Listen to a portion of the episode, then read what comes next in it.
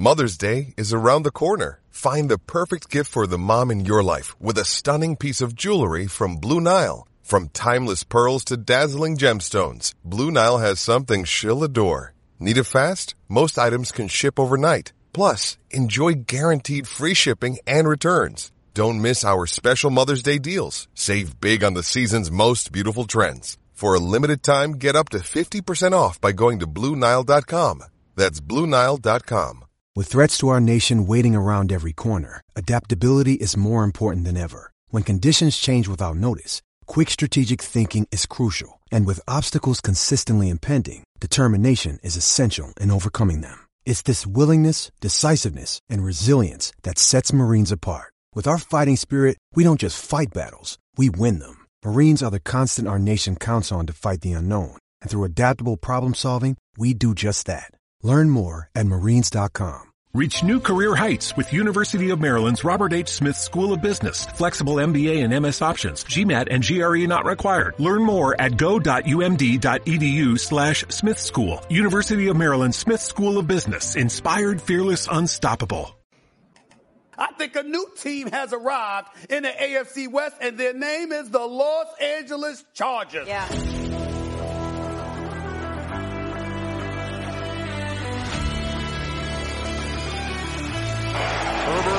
Stops, launches deep. Jalen Guyton, he's got it. Herbert fires open, making the grab. Mike Williams down the sideline. 17 yard line. Look out again. Carr intercepted.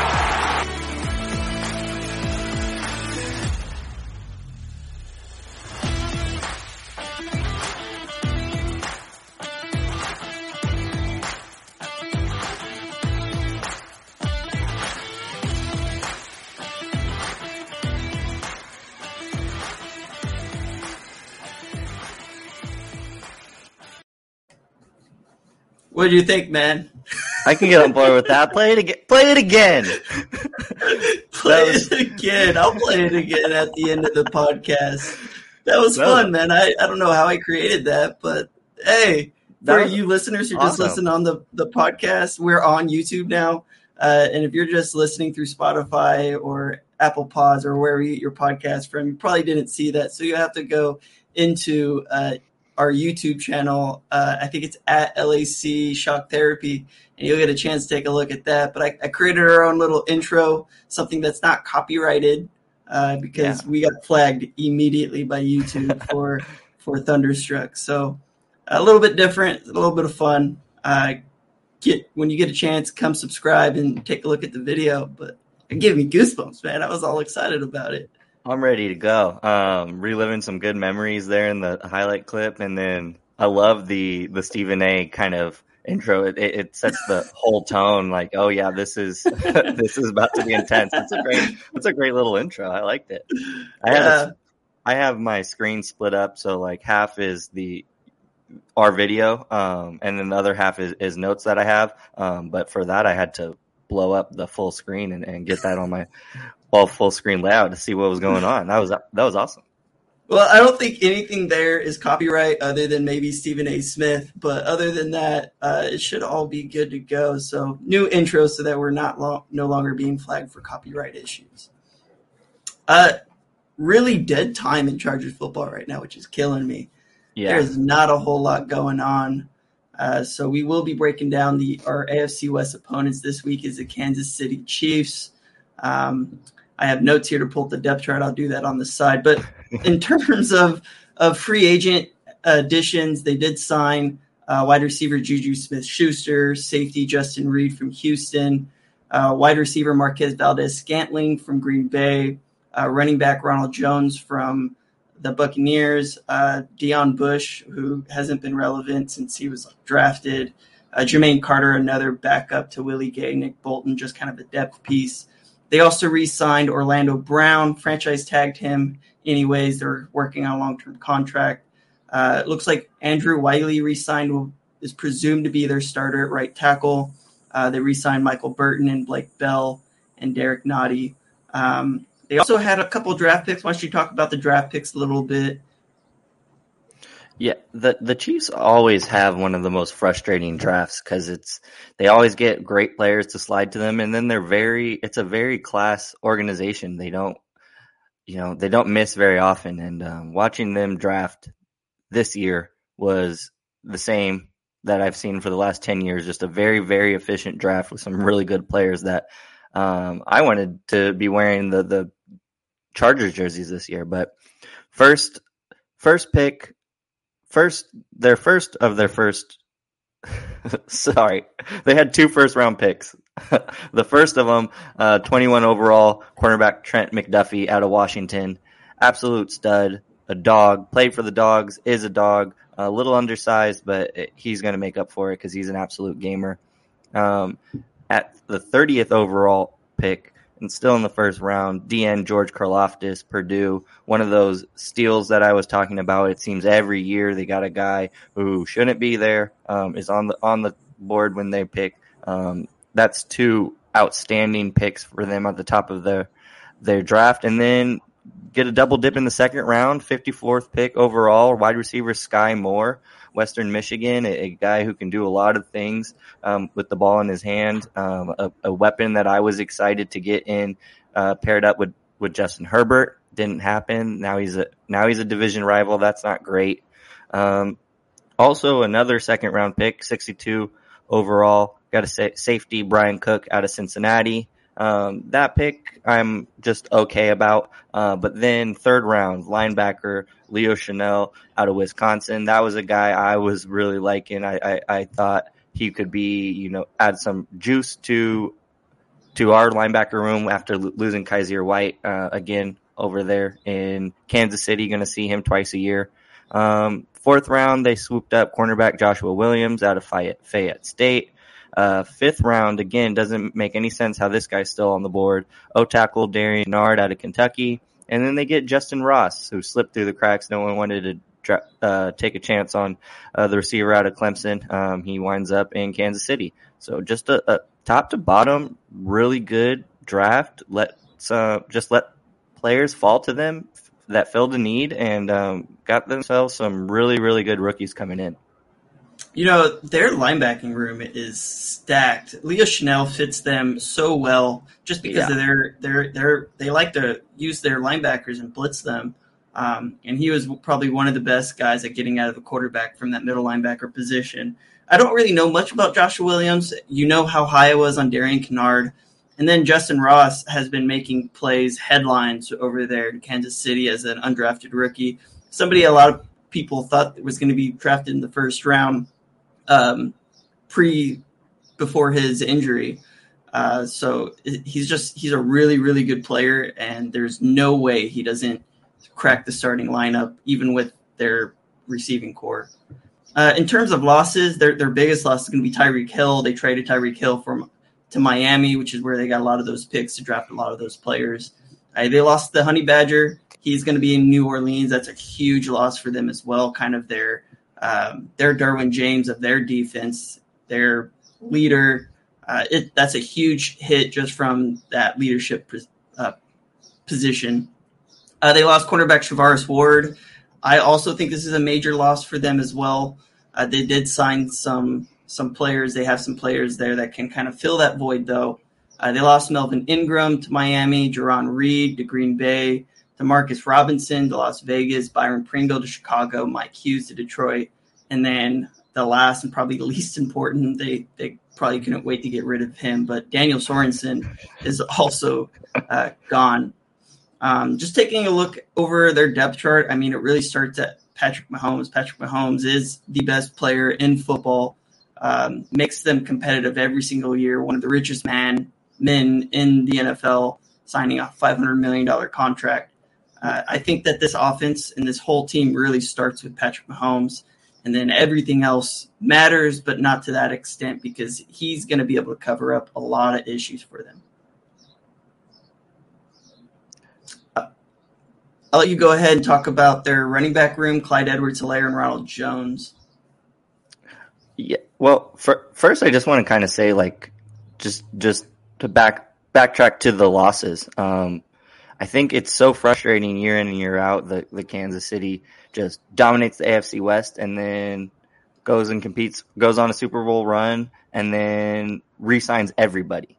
This is the biggest time, you know, biggest rollover of talent um, I've seen Kansas City since Patrick Mahomes has taken over. You know, it hasn't been like that with him uh, at the helm of the, of this team. So it'll be interesting with all these new faces, all these new faces of those those guys that you mentioned that are no longer in the organization. Um, are they still the same dominant AFC West powerhouse that we've grown to grown to know? Um, it'll be interesting to see. This is like the first year in a long time. I feel like this division and this conference is, is, is wide open.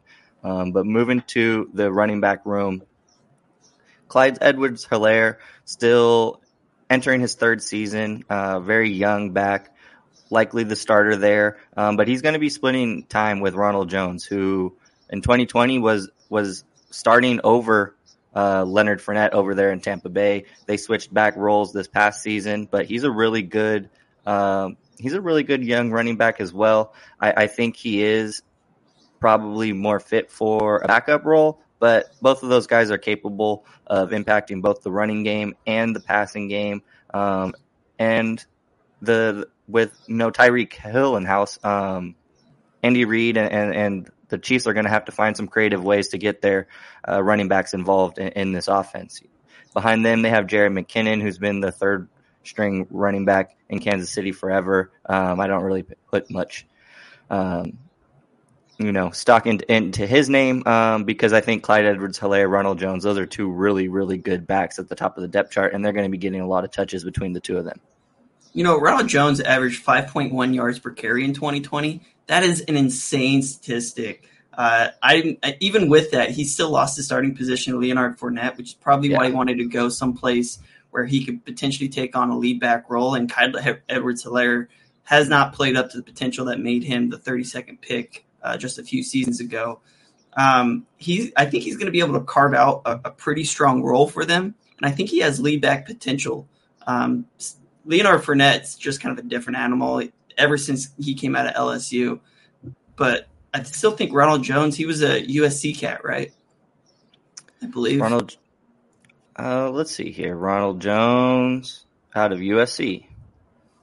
Yeah. So, does he come in and take that lead back role? Do you think?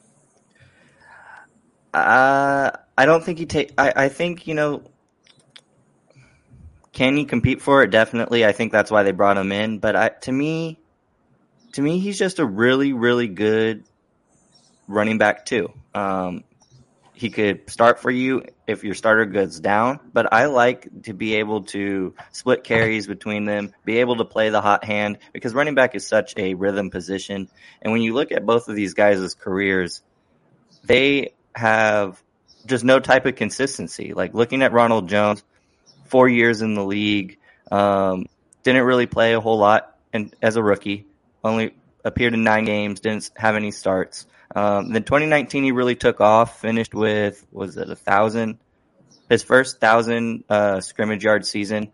Um, that got him starting minutes in 2020. He started 13 games over Leonard Fournette, had that really good year, 5.1 yards uh, per carry on the ground. Um, had a career high 1,100 yards, and then last year they delegated him to a backup role. Um, his his confidence, his production plummeted, um, and then he couldn't really find his rhythm. Now you look at Clyde Edwards Helaire; he had a phenomenal rookie season in 2020.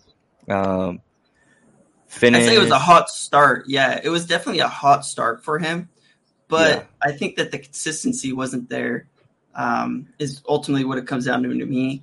I think Clyde Edwards Helaire is going to be more regulated to a, a, third down back, catching passes out of the backfield, while Ronald Jones is going to be your between the tackles runner. They have that ability to kind of handle those um, those different kinds of roles for them.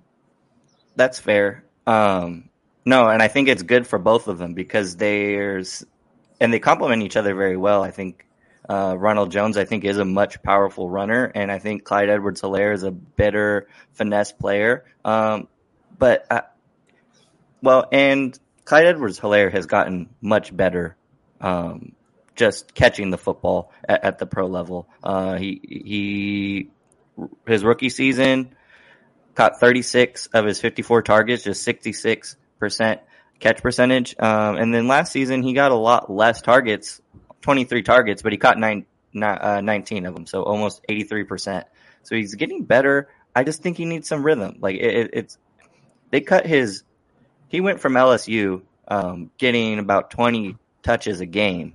Uh, the center, you know, the centerpiece of that LSU offense when he was there. Well, uh, much more. No, that was Ja'Marr Chase and Justin You're Jefferson right. and Joe Burrow. But he was really, really good in his role because teams couldn't stack the box against him, and LSU had a super team that season. From You're the right. offensive line to the quarterback to the wide receivers, he didn't have to do a whole lot to be great because he wasn't the focus. Ja'Marr Chase was the focus, and Joe Burrow was the focus. Yeah.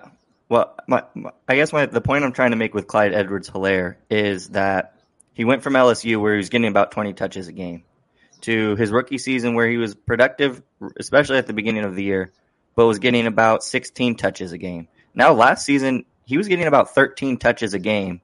That's a lot. That's really hard as you're adjusting to the speed of the NFL, but then your carries in a, a position to that is, so dependent on rhythm and, and finding your groove.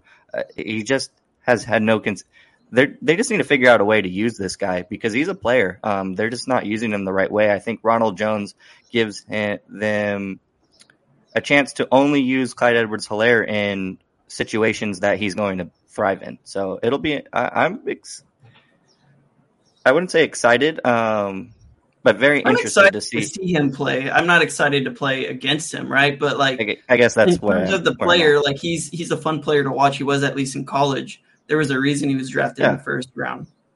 Kind of a small scat back, right? That's kind of his role. Uh, moving over to wide receivers, uh, their starting wide receivers right now is Juju Smith Schuster, Mecole Hardman, uh, Marquez Valdes Scantling. They did draft Sky Moore. They still have Josh Gordon. They have Justin Ross. Josh Gordon may not even make this team. I, I think it's going to be highly unlikely that he comes in and really takes that role. Uh, he's just way past his prime too much with the off field incidences ended up really limiting his development because uh, he was a hot player when he started his career. Um, but I want to know out of that group, let's assume that it is Juju, Marquez Valdes Scantling, uh, Mecole Hardman, Sky Moore, and Justin Ross as their, their top five. How does mm-hmm. that compare to Tyreek Hill, Mecole Hardman, Byron Pringle, and Demarcus Robinson from last season? Is this a better, deeper wide receiver group, or does Tyreek Hill kind of mask a lot of what they lost? Yeah, or I, no longer gained. I hear. Yeah, um, I think overall impact on how 2021's receiving core could put stress on a defense and impact a football game. I think this 2022 class or 2022 core is a little is, is a step down in that regard because of Tyreek Hill. But now when you look at two through five, I think they're significantly better. They've upgraded from every position um, on the bottom half of the depth chart. Um, and so I think they're a much deeper room. I think they're a much more, you know, from receiver to receiver, a more versatile room. Um, but when you just look at the, the, the head of that, those receiver core, Juju compared to Tyreek Hill, I think there's a massive drop off in in in talent there. Um, no no disrespect to Juju, it's just Tyreek Hill is a different animal. What the the pressure that he puts on defenses, um, and him to me, he's like a Steph Curry type of talent, to where he doesn't even need to have the ball in his hand all the time to garner attention, to draw away attention from other people. It, it, it makes people other people around them better. And so I think from two to five, I think 2022 is much deeper class. Um, but an overall way to, you know, overall talent wise, I, I think 2021 is, is better. Um, just because of that, that superstar talent on the top of the depth chart in Tyreek Hill. I think that they were looking at their depth chart and they're looking at Mecole Hardman and they think that he's going to be able to replicate some of that speed, maybe not sure. to the same production, right? But they they it's weird because you got Juju Smith Schuster, Mecole Hardman, and Sky Moore who all excel in the slot. Marquez Valdes Scantling, he's fast. Don't get me wrong. He's tall. Don't get me wrong. but playing with the best quarterback, in my opinion, Aaron Rodgers is is the best quarterback in the NFL, even above um, today, even above uh, Patrick Mahomes. He was not super productive playing with that level of quarterback, knowing that uh, teams are going to be drawn to Davante Adams, and he still wasn't able to, to get it done in the same fashion. And then Justin Ross, I think, is going to play a much, much bigger role uh, in this team. Even though he went undrafted, I feel like he's going to come in. He's going to earn starting reps. I think he's going to earn them over Marquez Valdes-Scantling because I think he's just able to do more, more talented, better at catching the ball, better at tracking. Justin Ross is a beast. He's an animal.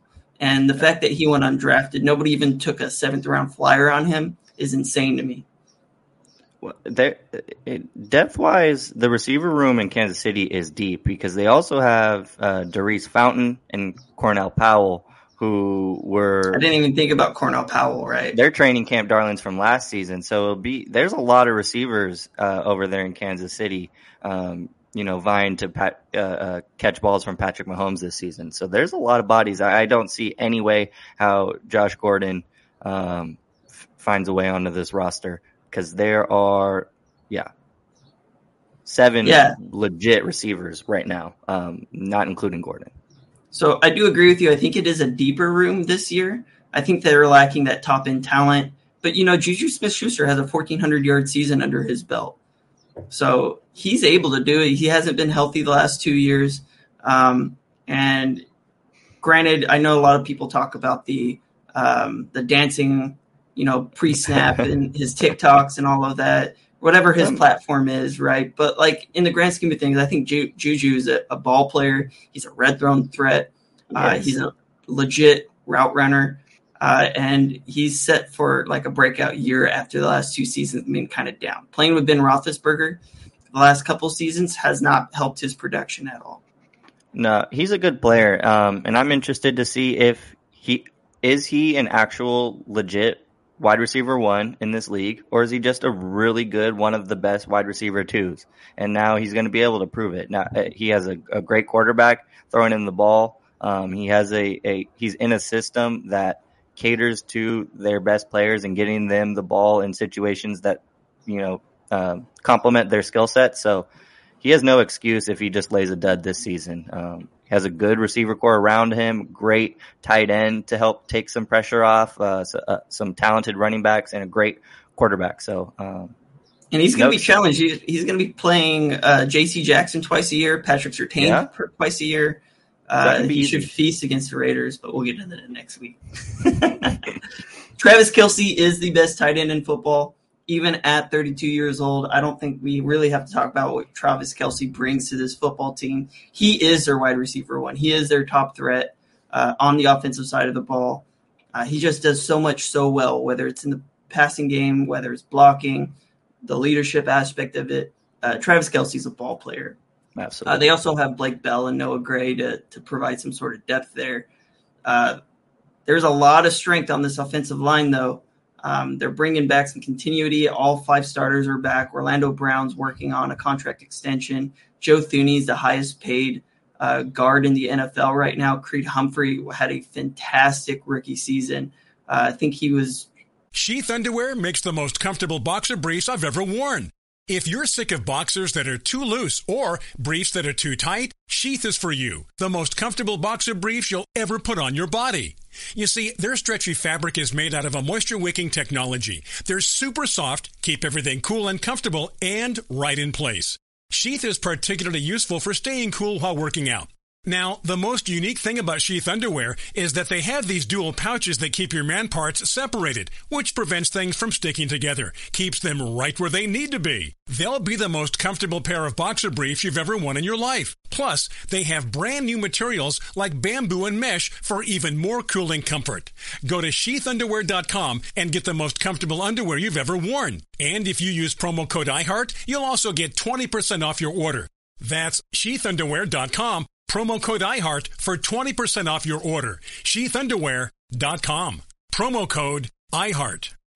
Just outside of making an all pro team, but he did make the Pro Bowl. Uh, Trey Smith was another fantastic draft pick for them. They ended up grabbing him in like the fifth or sixth round. uh, and then they'll bring back uh, Andrew Wylie. They also have some some depth there. Uh, Darian Kinnard, everybody knows how high I was on Darian Kinnard. Mm-hmm. Getting him in like the fifth round. Uh, Lucas Niang uh, was a third round draft pick just a couple seasons ago. Austin Reiter was a, a, a starter at center for uh, in the NFL prior to Humphrey coming in.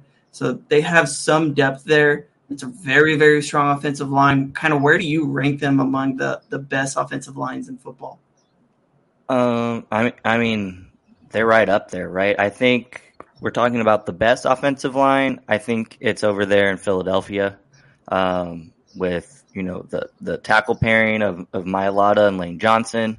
Um, I think they're the best two Travis, tackles. Or Jason Kelce too, right? That's you got Jason Kelce, Landon Dickerson. They just drafted, who's became a beast. Um, and then I guess Seumalo, Isaac Seumalo, their right guard. He was out with injury last year, um, but they have Jack Driscoll, who's also a dominant, well, a really good replacement. So I think that that six to me is the premier line in foot right now. Um, behind them, you know, if Tampa Bay didn't have so much rollover, losing Ali Marpet and losing boy Alex Cappa, Um, I think they would be a shoe in for number two. You know, they but they, they got Shaq sign, Mason. They signed Shaq Mason, but just looking at the the Tristan Wirfs, great best tackle in the game right now. Ryan Jensen, great center. Uh, Donovan Smith, I think, is just okay. Aaron Stinnie's just solid. okay. They're they're solid, but not the uh, they just don't have the the one through five um, that just like makes me do one of the like tilt my head back. Um, they yeah. just don't have the depth really that I see with Kansas City and Philadelphia. So I have Philadelphia one, uh, Kansas City right there at two, um, Tampa Bay really close three, and then I think all three of those teams are much better than the next three teams I have on my list, which would be um, no particular order. I got like the Colts, Browns, Cowboys, and the Patriots. Um, even with the Shaq Mason leaving, I, I, think those are the cream of the crop for offensive lines. But um, I think Tampa Bay, Kansas City, Philadelphia, those are my those are my medalists. You remember, like just a season ago, we were looking at the Chiefs having like a, a a bad offensive line because they were starting two rookies and we're sitting there thinking, man, that's not going to work out for them. And it ended up working out great. They literally have a top five offensive line it's insane. After that Super Bowl, they went hard at at the offensive line, and it's a really, really good group. It's a really young group overall. I, I don't think that they have a single starter over the age of like 26, 27. So they're all on long term contracts. So they're going to be sitting with Patrick Mahomes for a while. We're going to get real comfortable um, facing them twice a year with that offensive line. Yeah, it, it's so frustrating. I mean, it, it's hard to be this good in this league for this long. Um, and it's because they have great roster construction every single year. As soon as you think they have fell off in any one position group, um, they're just laughing at you because they know what they have in house and um, they are really confident in, in, their ability to draft players, get players signed, um, but then also develop them in house. Um, they make they make some people, you know, yeah, they make people look good over there. So on the defensive side of the ball, start at the edges. They drafted George Karlaftis. They have Frank Clark. They don't really have any depth. I thought this was a, an issue for them last season before they signed Melvin Gordon or Melvin Ingram. Uh, but George Karlaftis, kind of, what are your expectations for him in his rookie season? Because he's slated to be a starter. He's going to play a lot. Uh, I feel like they are weak at edge, so they're looking for for a lot from him. And I don't think Chris Jones is going to be playing off the edge this season. I think he's moving back full time to the interior. I think Frank Clark's a, a, shell of himself. How how big of an impact does this rookie have to this defense? Oh well, he's going to be he's going to be extremely important. I mean, he's going to be the motor that makes this defense work because I, I, think you still have to respect Chris Jones on the interior. He's probably going to be the most game planned, um, you know, the most schemed up uh, uh, defender on this Kansas City defense for opposing offensive coordinators. But beyond that, I'm spending a lot of time on game planning and, and trying to find a way to get George Karlaftis off his game because I'm really not scared. You, you got their linebackers to worry about, but you got to take care of the first line of defense first. And so um, I think teams are going to spend a lot of attention on the rookie George Karlaftis.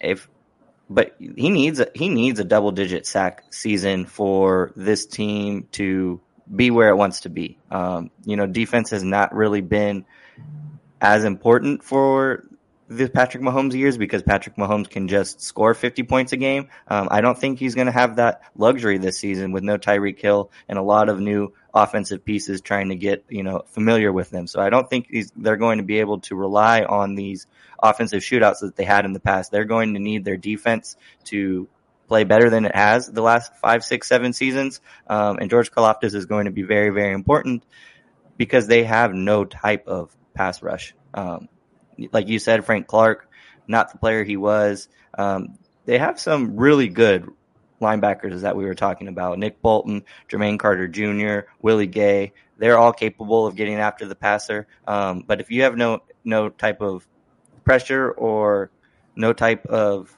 if you if you're not getting pressure up front, um, it's not. There's only so much those second level players are able to do. Chris Jones is going to be able to apply interior pressure. Uh, he's just excellent at doing that. And then you look at George Karlaftis, Frank Clark. I think of them as better run defenders than they are pass rushers. Yeah. George Karlaftis is an animal. Don't get me wrong, but I don't see him having this 10 sack outstanding season. Uh, I think that he's going to need help from around him. He's going to have to be schemed, and I think that a lot of teams are going to going to scheme toward his side over Frank Clark because I'm not afraid of Frank so. Clark. Frank Clark hasn't been dominant since he was in San Francisco, in my opinion. I also think that the depth of this defensive line is very, very weak. Mike Danna, mm. Joshua Kaindoh, Taylor Stallworth.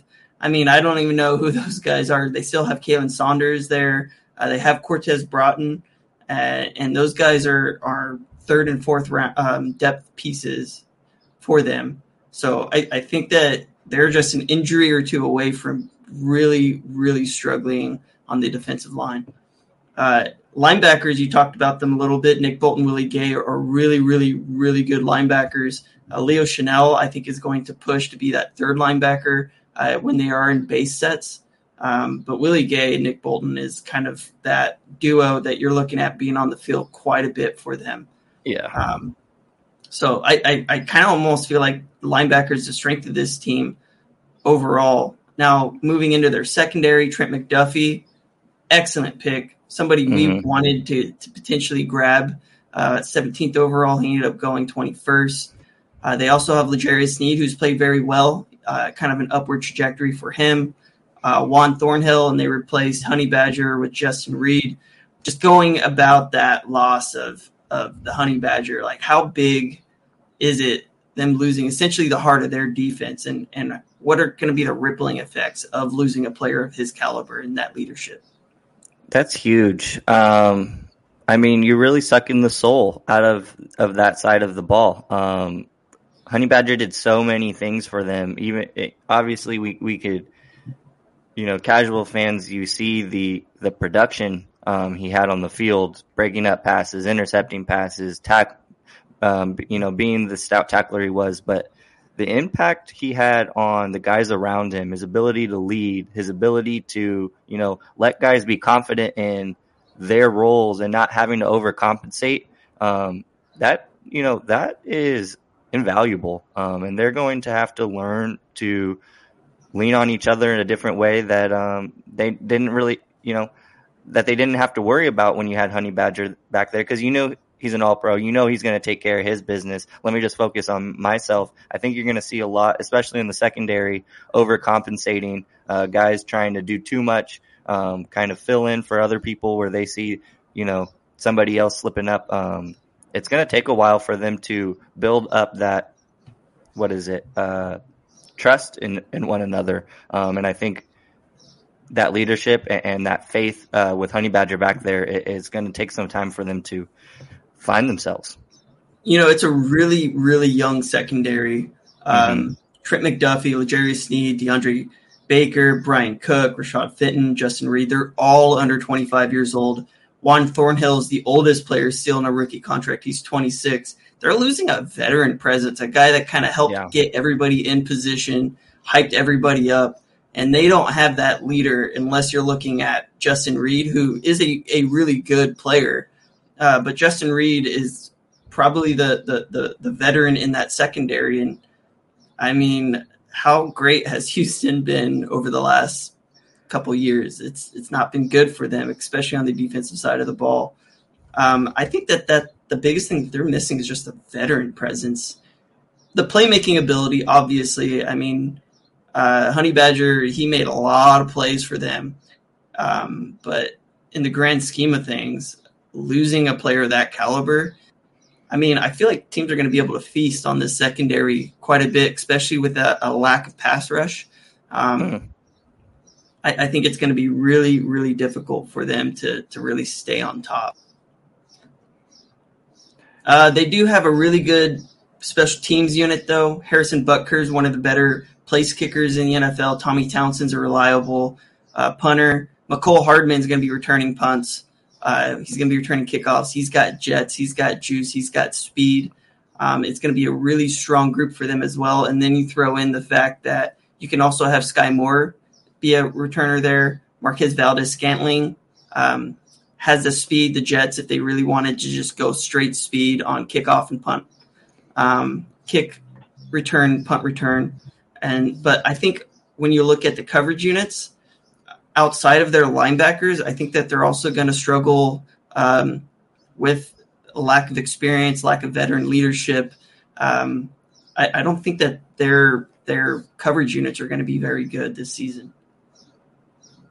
You don't you don't think the coverage? Be, well, I think the initial coverage is going to be fine, but I do think you made a good point about the lack of pass rush. They're going to be have to defend for six seconds at a time, which is, is, is undoable. I think the initial first four or five seconds, which is a typical NFL play, I think they're going to be all right. It's these extensions of plays once people get out, the quarterback gets out of a pocket, once receivers, you know, make that secondary break to continue, you know, keep that play alive. I think that's when they're going to start to crumble. Do you think that the uh, the Chiefs are a little overhyped just because of Patrick Mahomes?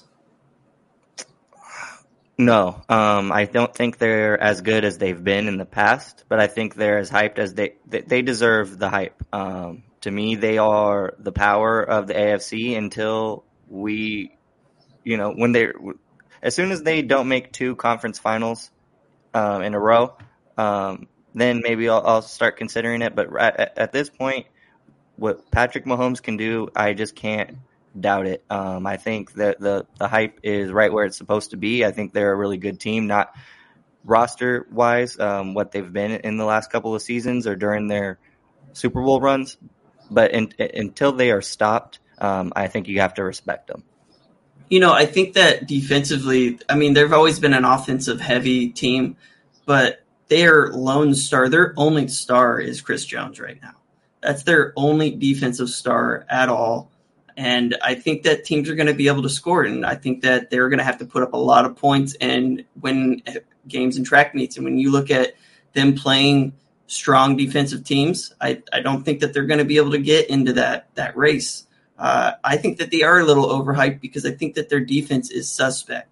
Mm-hmm. Um, they've got some good players, but they just lack the star power on the defensive side, the, the veteran leadership on the defensive side and I think they're going to crumble a little bit. Um, I have them closer to a, a, a, 10 and 7, 9 and 8 season than, you know, their previous, you know, going on eight game win streaks. It's just not going to happen this year. I, I think that I think that is, is probably fair, but with the with our division, I think ten and seven is getting into the playoffs. Um, you know, even then though, like ten and seven in our division is a lot to ask for. That, that's what I'm saying. I think the winner of that division will be in that range. Because um, I was telling you, I think, I think the winner of the, our division goes four and two.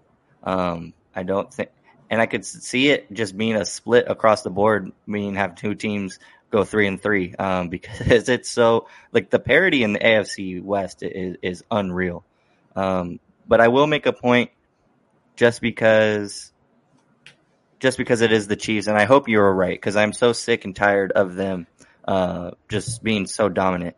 But we did just talk about how we were kind of laughing at the Chiefs' offensive line not too long ago, and then once one dominant season later, um, they're the best in the league. So there's a lot of young up and coming guys on this Chiefs defense who want to make a name for themselves. So if those guys step up, um, play, you know, the rules that I think this organization believes that they can play, um, they could be another nightmare uh, team to play this season. I hope that's not the case because um, I'm ready for some new blood in the AFC West, representing the AFC in the Super Bowl this season. Um, but we'll have to see. It's it's early. Training camp hasn't even started. Um, but that's why I am so giddy, and you could hear the excitement in my voice because we're all zero and zero. We all have a chance right now. But you know, the other thing I'm looking at with this team is there's there we the AFC West not only has to play themselves, but the NFC West is not an easy matchup either. Granted, no. the Seahawks should be a cakewalk, but the Cardinals are going to be good. The Colts are going to be good. The uh, Titans are going to be good. And those two teams in particular, the Colts and Titans, they're a ground and pound team. Those those teams, like they're not going to let you. They're going to control the clock, and I don't think that this defense is going to be able to stop that and prevent that. Um, even outside the division, it's they, they play the Packers, uh, they play the Bucs. I mean, it's a really they play the Bills geez, this is a really, really difficult schedule for them. You know, I might even put push them down a little bit and, and down to like nine and eight. Um, yeah, like it's it's gonna be it's gonna be rough for them because they have some some hard matchups this season. I mean, to draw the the out of division conference uh, games that we're not going to play the Packers, right? Like that's going to be a real tough matchup for them. Um, and the Bucs. Like that's just insane that they're playing those two teams. Um, yeah, that's what they, that's that's what you get when you're that good for that long. People want to see you play against the the top teams. They want those, uh, you know, potential Super Bowl previews in the regular season, and that they could sell those tickets easier. So that's what you because, get for being so good. Because the AFC West is so strong, I don't think that there's going to be two teams from our division that make playoffs. It's going to be tough, might, right? It might just be the division winner, and then you're going to have a, a team that in a in a different AFC or AFC conference who has an easier schedule, who has a higher record, end up getting in, even though they're the inferior teams. So there's a chance that they don't even make playoffs, which is crazy because nobody's on that radar. But I think that this defense is suspect, and that's what it comes down to me. So it is what it is. Uh, you got any closing remarks? Um, just that whatever team comes out of the AFC West this year, whoever squeaks their way to a division crown has to be the, you know, front runner for the Super Bowl just because of the the, the battle test. They're playing 17 game playoff season. It's there's 17 playoff games each team, so uh, I'm excited. I'm ready to get into it. When does training camp start? Training camp starts on the 27th. I will be there opening day, uh, which actually oh. brings me to something I wanted to talk about. It's my magazine. Yeah. so I did just ship uh, everybody's magazine. The mailman literally just came and gr- picked them up before we hopped up on the podcast. I did send you your copy. Um, I have sent all but 18 copies. So if you're not getting a copy within the next week, there's a high probability you're getting a Shawne Merriman signed edition. So what? stay tuned for that. Your goal is to not receive a magazine next week. That is your goal. So I did ship them to Shawne Merriman uh, on Wednesday. Um, I did see that it delivered. Uh, we'll see when he ends up sending them back. But you're basically waiting for Shawne Merriman to send uh, those magazines back to me so I can get them out to you guys. Uh, I will also be at the Die Hard Bolt Club event July 10th. Um, it's in Mission Bay a chance to kind of meet some of the Die Hard Bolt Club fam. Uh, so that should be fun. That's upcoming. And then I do know that the um, the Cowboys Chargers uh, preseason matchup, the the practice for that is open to season ticket holders only. I don't know if I'll have a chance to make it to that because my wedding and honeymoon, I'm pretty sure, overlaps on both of those. Uh, so that's upcoming. But I will definitely be there on the 27th. You'll get a chance to get a magazine there. Um, And then I'm also doing a couple giveaways uh, through Charger Chat, through Chargers Unleashed. I think I reached out to the Guilty as Charged guys to see if they all wanted to, to give away some copies so you have a chance to get your hands on one of those. Uh, I'm running out though. Um, printed 125 copies. I nice. I mailed 75 of them today at about three dollars a piece, so came out of pocket quite a bit in postage. Uh, but that's all coming out. Um, and we also have a giveaway, in case you guys don't know, for two tickets to the Rams Chargers preseason game. Uh, if you want to get a chance, uh, there's a. I think you just have to retweet and follow us. Uh, the the tweet is the magazine tweet, um, and we'll be giving those out on the 27th as well. So two tickets with parking. Um, and I think that's everything I have to kind of get out to everybody. Perfect. Yeah, I was going to remind you of the magazine because um, I was just super excited to see them printed. Uh, it, it's one thing looking at it, you know, in in, in design, um, but seeing it actually physically printed out is. Uh, it looks was, so good. There's a little tiny things that like I'm starting to find they're kind of annoying. Like there's a white strip across the very top uh, mm-hmm. of the the magazine cover, um, but for the most part, it came out. It's the best one I've written yet um, just visually, just the way that InDesign does all that stuff. I had a lot of fun writing it. I've already started writing the new one. Um, kind of a yeah. sneak peek. I, I did do a LaDainian Tomlinson piece uh, that kind of breaks down. You had a chance to read that. Uh, yeah. His career going from his childhood into the Hall of Fame and, you know, post Charger life where he does a lot of things through the, um, the LaDainian Tomlinson Foundation and, and those things. So uh, that'll be coming out. Hopefully, my goal is to finish the next magazine uh, by February. I would say would probably be the timeline I'm shooting for. I'd like to do two a, a year. It's a lot to try to fit in, but we'll see how that goes. Ambitions, gotta have goals. All right, thank you guys so much for listening, and we will be breaking down the Raiders next week. Um, over and out. I think a new team has arrived in the AFC West, and their name is the Los Angeles Chargers. Yeah.